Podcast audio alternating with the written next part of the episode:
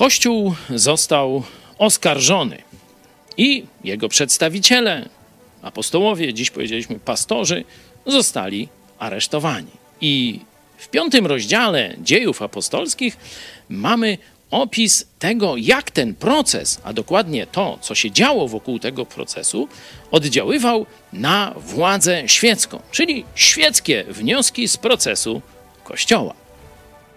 Otóż władza religijna, zblatowana z władzą polityczną, tak samo jak w Polsce, wtrąciła tych apostołów, pastorów do więzienia.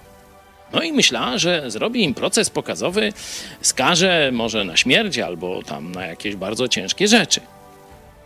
Ale Bóg zaingerował. Tak jak niedawno mówiłem, Bóg poszedł do więzienia i ich wypuścił. No i oni wysyłają rano straż, żeby się proces rozpoczął, a tam puste więzienie. Straż stoi, więzienie zamknięte, cud.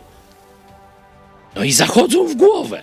Możecie sobie e, zobaczyć piąty rozdział. Nie? Zachodzą w głowę, co się stało. Czyli pierwszy wniosek z procesu, z ingerencji Boga w proces Kościoła, to jest, że ludzie nawet źli, ale zaangażowani to, w to po stronie władzy, zaczynają myśleć, zaczynają się niepokoić, zaczynają zachodzić w głowę, co stoi za tymi ludźmi albo kto.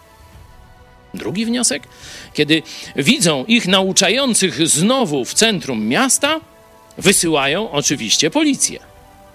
Ale policja jest bardzo delikatna już w stosunku do tych apostołów, pastorów. Wówczas dowódca straży poszedł ze sługami, 26 werset, i przyprowadził ich bez użycia siły. Obawiali się bowiem ludu aby ich nie ukamienowano. Zobaczcie, Bóg działa w sposób cudowny i wtedy przedstawiciele władzy świeckie, środowiska się zastanawiają. I Bóg działa też przez presję społeczną. Wtedy się jeszcze bardziej zastanawiają.